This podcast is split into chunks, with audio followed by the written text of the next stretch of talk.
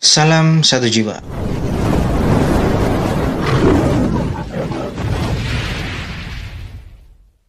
Ya, seperti kita tahu, Belanda menggunakan jersey warna oranye.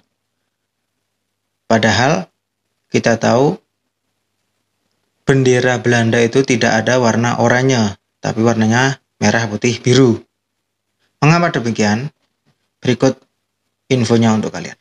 Jadi di selatan Prancis itu ada sebuah tempat bernama Oranye, pakai G ya, Oranye.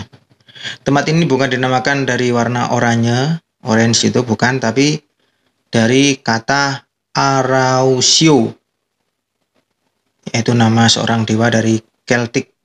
Pada tahun seribu lima ratus empat puluh empat, William the Silent mewarisi tanah ini dari sepupunya, yaitu Rene of Kelon.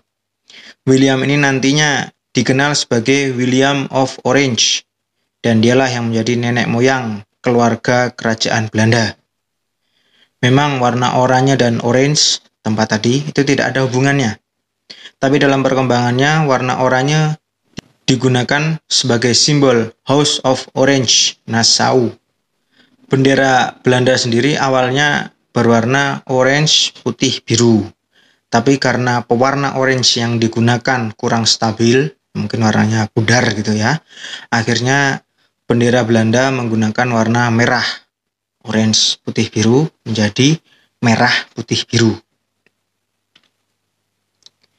Pada hari ulang tahun kerajaan, tiga warna bendera dikibarkan dengan panji orange di atasnya.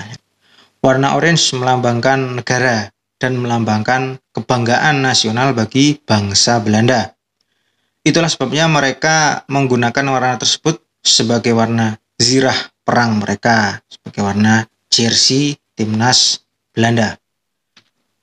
Oke, sekian untuk episode kali ini.